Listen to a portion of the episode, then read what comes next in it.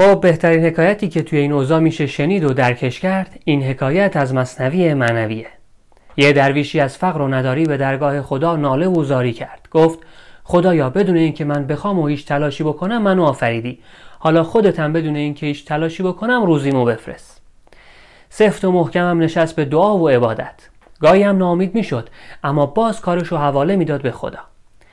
تا اینکه یه شب توی خواب یه حاطفی اومد و بهش گفت برو در فلان دکون صحافی یه کاغذی توی کاغذ باطله هاش هست. نشونی های ظاهری کاغذ رو هم داد. گفت اون کاغذ رو بردار برو یه گوشه ای دور از چشم مردم ببین چی توشه. درویش از خواب بیدار شد و از خوشحالی می‌خواست بال در بیاره.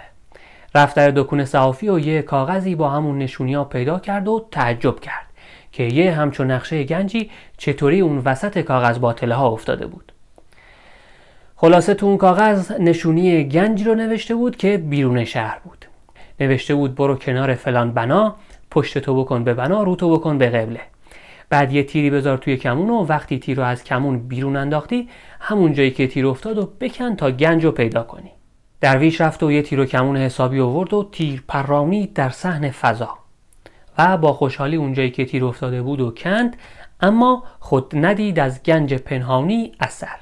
هیچ اثری از گنج پیدا نکرد. بعد از اون هر روز می‌رفت اونجا و هی تیر مینداخت و هی می‌کند اما چیزی پیدا نمی‌کرد. بعد از یه مدتی به پادشاه خبر دادن که یه همچو ماجرایی هست. یکی بیرون شهر هی تیر میندازه هی زمین رو می‌کنه. پادشاه درویش رو خواست و ازش پرسید ماجرا چیه؟ درویش گفت والا راستیاتش یه نقشه گنجی پیدا کردم. از وقتی هم پیداش کردم به جای گنج همش رنج نصیبم شده. بعد نقشه گنج رو داد به پادشاه و گفت شاید شما بتونید پیداش کنید. پادشاه هم یه شیش ماهی خودش رو معطل کرد. بهترین کماندارها رو می آورد هی تیر می‌زدن و هی میکندن اما خبری نبود.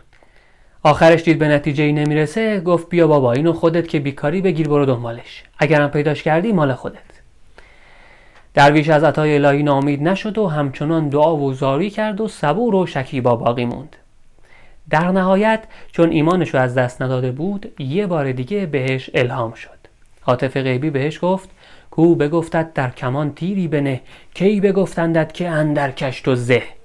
گفت بهت گفتن یه تیر بذار توی کمون و بنداز. کی بهت گفت اونقدر زه کمون رو بکشی؟ درویش رفت و بدون اینکه زه کمانو بکشه یه تیری انداخت. تیر افتاد همونجا جلوی پاش. همونجا رو کند و گنج رو پیدا کرد. مولوی میگه گنج دم پاته اما برای به دست آوردنش کار اضافی می‌کنی. یعنی چی؟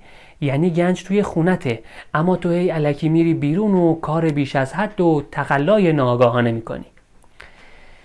حالا برای پیدا کردن این گنجی که توی خونه است باید چیکار کنی؟ فکرتو تقویت کن و به روح و روانت رسیدگی کن. فکر که تقویت بشه و باز بشه روح و روان که سبک بشه بعدش می‌تونی هدفمند و هوشیارانه کار کنی. یعنی کم کار بکنی اما دقیقا همون کاری رو بکنی که باید بکنی. فرنگیام که میگن less is more کمتر بیشتره منظورشون دقیقا همینه. من علی کیانی فلاورجانی هستم. توی این کانال شکوفایی به کمک حکایت های ادبی مفاهیم و راهکارهایی رو مطرح می‌کنم که می‌تونه آروم آروم فکر و روان شما رو تقویت کنه.